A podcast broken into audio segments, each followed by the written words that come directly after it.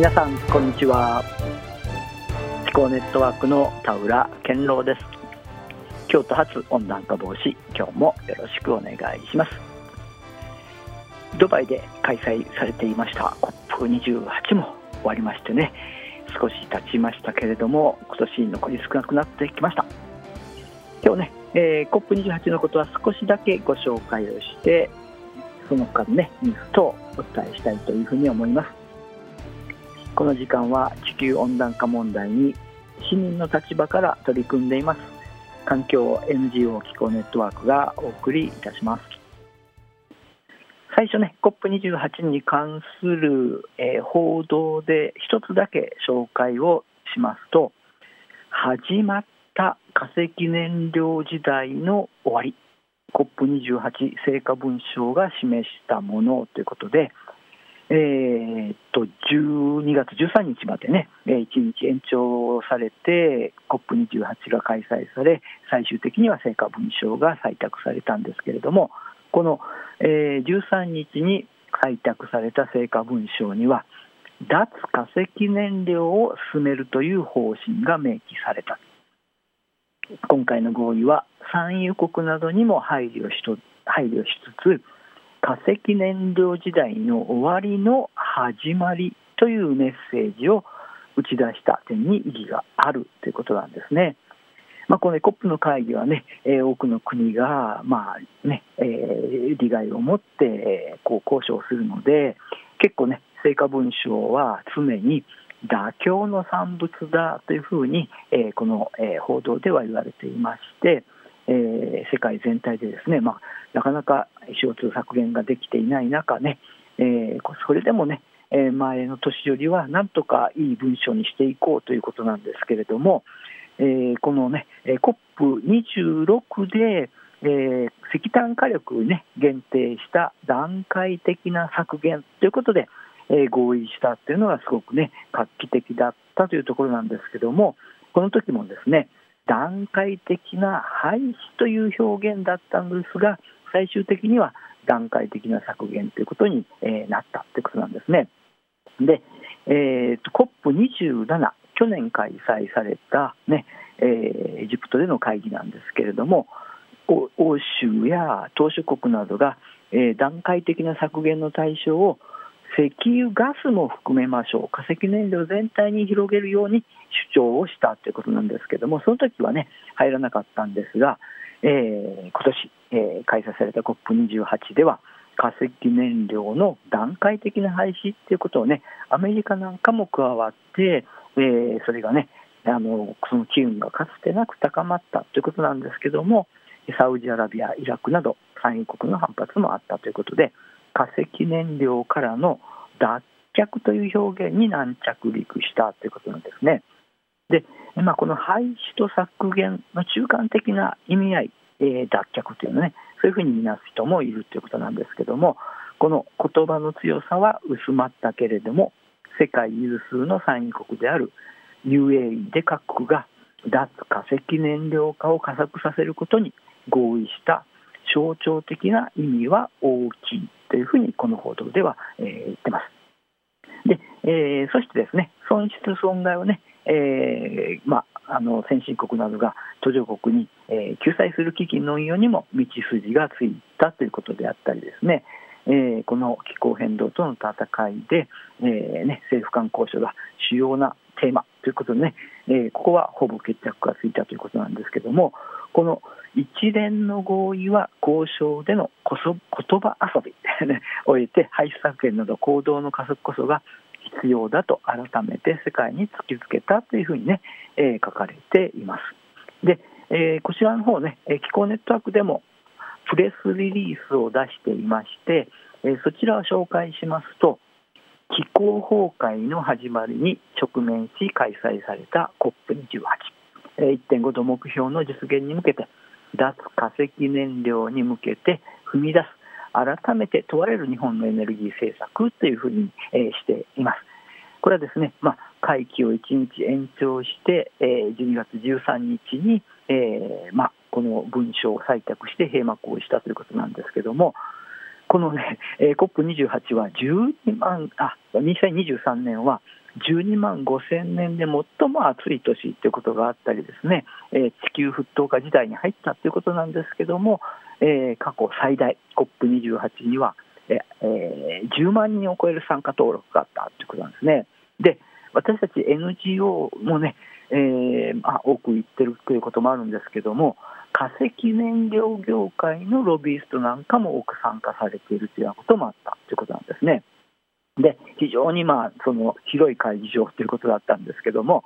でこのねあの議長案というのがあって、えー、文書がねなんとか出てくるわけなんですよね。その中に最初はですね、えー、少しねこう良くない表現で、えー、多くの国や NGO から、え批判の声が巻き起こったんですけれども最終的に、え IPCC の第6次評価報告書を踏まえた決定文書が採択されたということです。で、えっと、このね、あのー、内容を踏まえて、2019年比で2030年までに43%削減、2035年までに60%削減するという目標も、えー、取り入れられ、エネルギーシステムの、えー、化石燃料からの脱却とかね、2050年にネットゼロを達成するため、えー、この重要な10年のうちに行動を加速させるというようなことも、えー、確認したということでね、まあ、いろんな内容が含まれたと、それから2030年までに世界では、えー、再エネ3倍、それからエネルギー効率改善2倍ということも含まれたということで、えー、このね、あの1.5度目標にね、なんとか近づけようというようなところのあの文章に近づいてきたということではあります。で、えっと、化石燃料の廃止とまではいかなかったんですけども、そちらの方向が、えー、示された意味は大きい。ちょっとね、原子力の文字が残っているっていうのが、えー、残念ではあるんだけど、その影っていうのは、ね、極めて小さいと。で、えー、二酸化炭素の回収、利用、貯留ということもね、えー、極めて限定的になっているというようなこともあるということなんで、えー、日本がですね、石炭火力にアンモニア混焼とかね、えー、化石燃料をまあ、これからも使い続けていくようなエネルギー政策の転換、ねえー、そういうことにないようにね、えーまあ、していかなければならないんじゃないか、えー、合意文書の抜け穴を探すんじゃない探してはいけませんよというようなね、えー、こともプレスリリースで書いてしっかりとね、えー、脱化石燃料再エネ拡大ということをね、えーまあ、目指して議論を速やかに開始すべきじゃないかということで、えー、プレスリリースはまとめています。というようなね、え、内容ですのでまた COP28 の、まあ、結果といろんなところでね、えー、お聞きするところがあるかなと思いますまた時間があれば、え、この放送でも少し、え、紹介していきたいなというふうに思っています。はい。え、っと、すごくまあグローバルな話の中でですね、え、ちょっとこう身近なお話ということで、2023年度ソーラーウィーク大賞の優秀賞をタンタンエナジーが選ばれたということですね。これは太陽光発電協会のその、まあ、審査によって選ばれたということなんですけども、ちらの方はですね、えー、市民出資型のオンサイト PPA 事業ということで、あのタンタンエナジーが、えー、福知山市と連携してね、え太陽光発電を公共施設につけていくというようなところの中で、え市民出資型にしたというようなところがね、え評価されたということなんですが、こちらの方、え報道でもありましてですね、え福知山市と民間企業、え単体エナジーによる共同事業、市民参加型の太陽光発電所防災拠点づくりが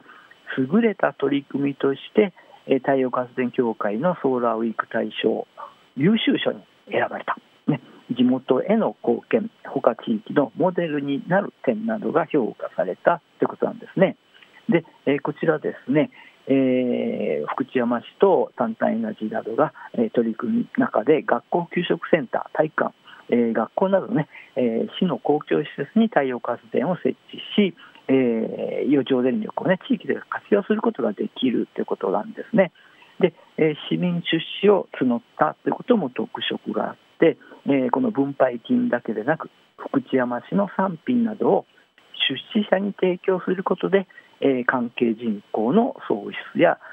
産品 PR などを図っているちょっとね、これ、文章分かりにくいなのかもしれませんけども、えー、これ、出資した人にね、えー、福知山市でできたものをね、あのこう提供するということで、えー、福知山市の、まあえー、PR になる。でね、えー、産品があの PR されて、またね、それが売れることにつながるというようなことにも、えー、なるということが評価されているということで、えー、この福知山市と地域の銀行とかね、えー、龍谷大学のね、えー、地域公共人材政策開発リサーチセンターなんかが共同して行ったということでね、えー、そういう、えー、ソーラーウィーク大賞を得たというような、えー、内容になっています。